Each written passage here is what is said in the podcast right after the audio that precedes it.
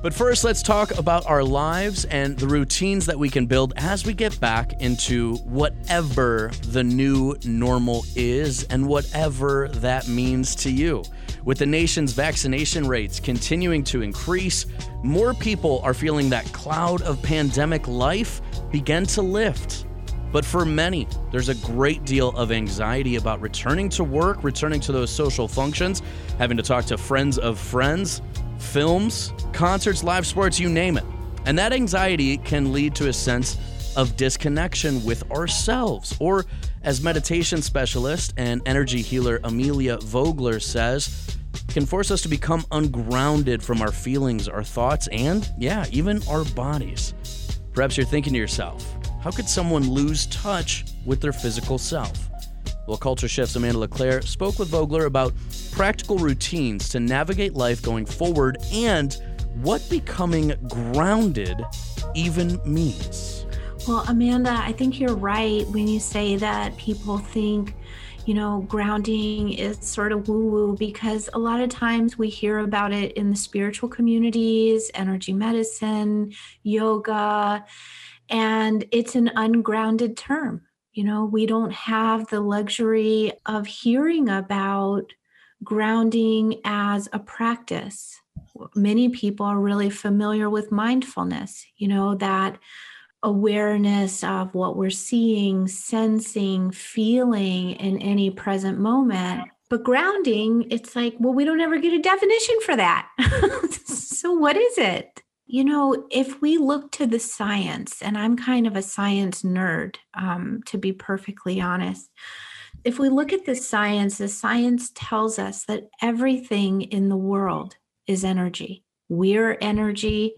The plants are made of energy. Everything is energy. So, our foundation, our home, is really an energetic one. There's this this energetic template that that holds us to ourselves, which is a little confusing, I understand, but we're really working with the building block of who we are, how we are, and how it is that we come to make choices in the world. And so when you were talking about coming out of this really hard year, let's take a moment and reflect on some of the choices that we were either forced to make or choices that we're having to navigate under a lot of different pressures and stresses.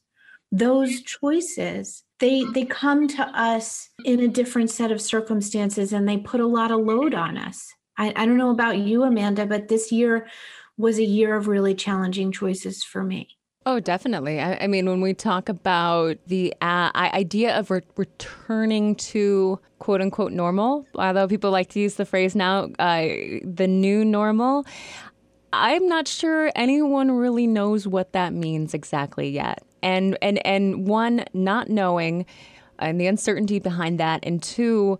I mean, for some people, returning back to life, aka the way it was before, the constant busyness usually that we always found ourselves in is overwhelming itself. So take me into into that a little bit. What are your thoughts on what is happening right now culturally? Well, I appreciate that question and I can make a connection between the grounding piece too. You know, as individuals, as a collective, we're all having to choose this new normal. And our mental resilience is is waning. You know we're not we're tired as a culture. We're tired as a globe. We need a break. A lot of us are feeling mentally unmoored. You know we don't really know what the next step is or what the right direction is. We know that going back to what was isn't sustainable but we also don't really know exactly how to bring ourselves forward into whatever's new. And that can be ungrounding. You know, this sense of not really being able to find our place truly and completely, feeling our foundation in a moment. And we're, I think, as a collective, in this wonderful cycle of restoration and renewal. We're trying to create new fixtures, new ground, new grounding practices for ourselves. So That might be things like how how do I come to find my power again? What what are the fixtures of my empowerment?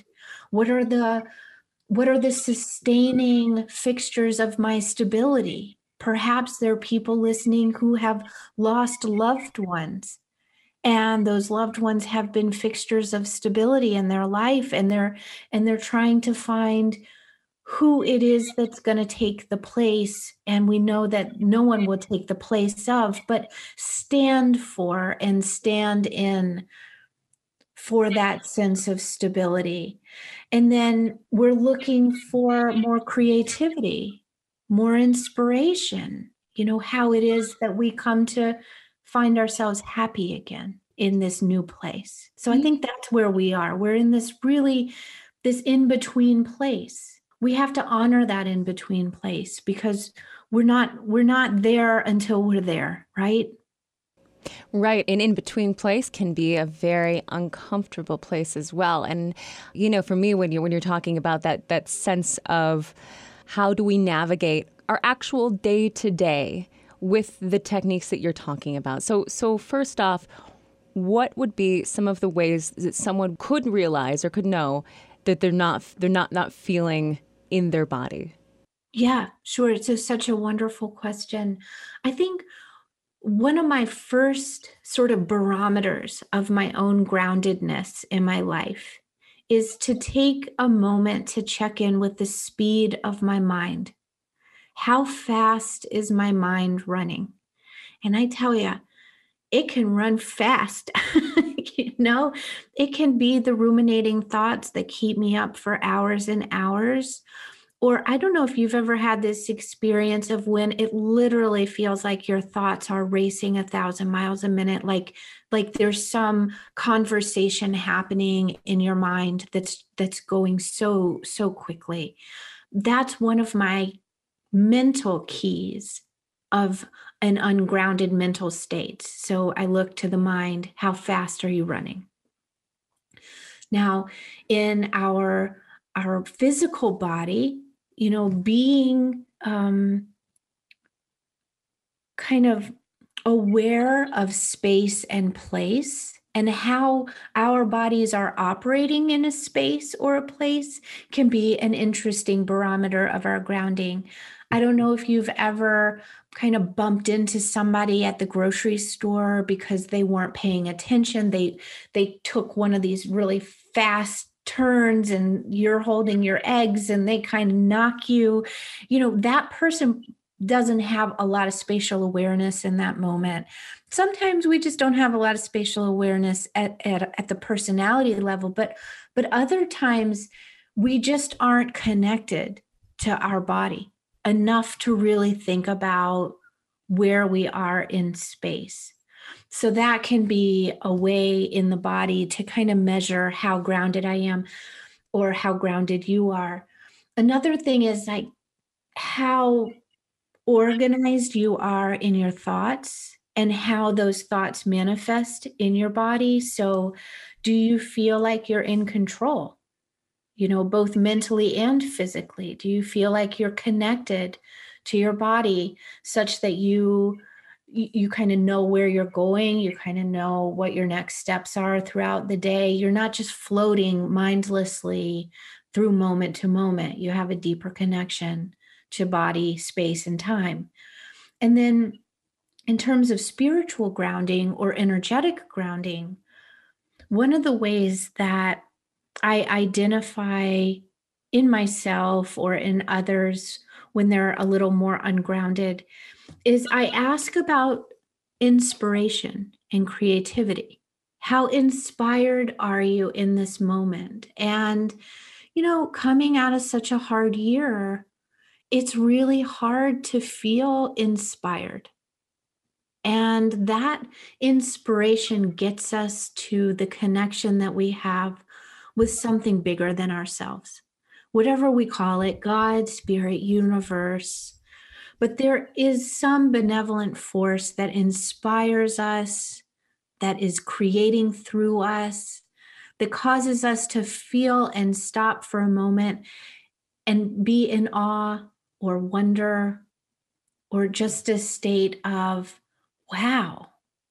And so I kind of check in with my wow meter a little different than my woo meter, I guess. but you know, my wow, like how how much wow am I feeling? And and if I'm in my day and I'm feeling kind of gray and I don't have access to that wow, I really try to find ways to connect to that because that inspiration is what carries us to more light, more life, more aliveness to our next moment, into our new normal.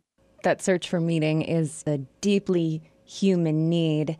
That's also what's going to help us figure out how to, you know, get our society back on track, how to come back together after, after a year of pandemic restrictions. Briefly, let's get into your work. How do you help people with the day to day habits of how that they can, again, find that meaning in their lives? Amanda, you know, I think the short answer is it depends, which is not a great answer. It depends on the person.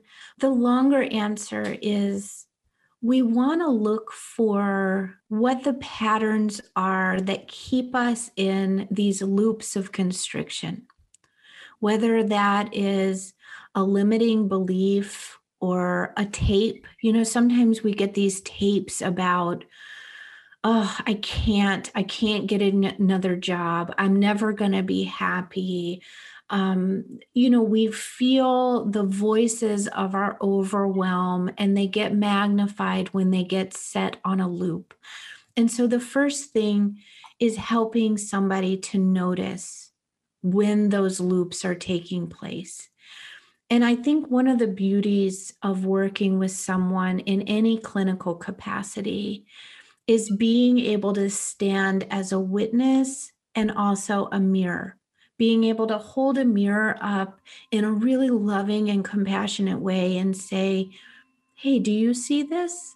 Because I'm kind of seeing this and, and checking that out. And, and, and in that mirroring, it allows someone to be able to see their own pa- patterns. And that's empowering. It's much different than saying, Hey, you are this, or you have this diagnosis it's about this fluid relational awareness that comes through meaningful conversation and also identifying the energy patterns that are underneath that, the metaphors. Well, I wonder what that means to you when you say you're feeling overburdened. What does that feel like? What's the image that comes up for that? uh, or with that and and if you were to for example say have someone say i'm feeling overburdened and you say what is that like well it's like a heavy blanket over my shoulders and i say what would it be like if you took that blanket off? Could you try that? Could you move your arms a little? And so that's the beauty of working in energy is that we have access to all of these different parts of our our being body mind spirit emotions and we can work through metaphor and imagery to get at what's what's new or what could be possible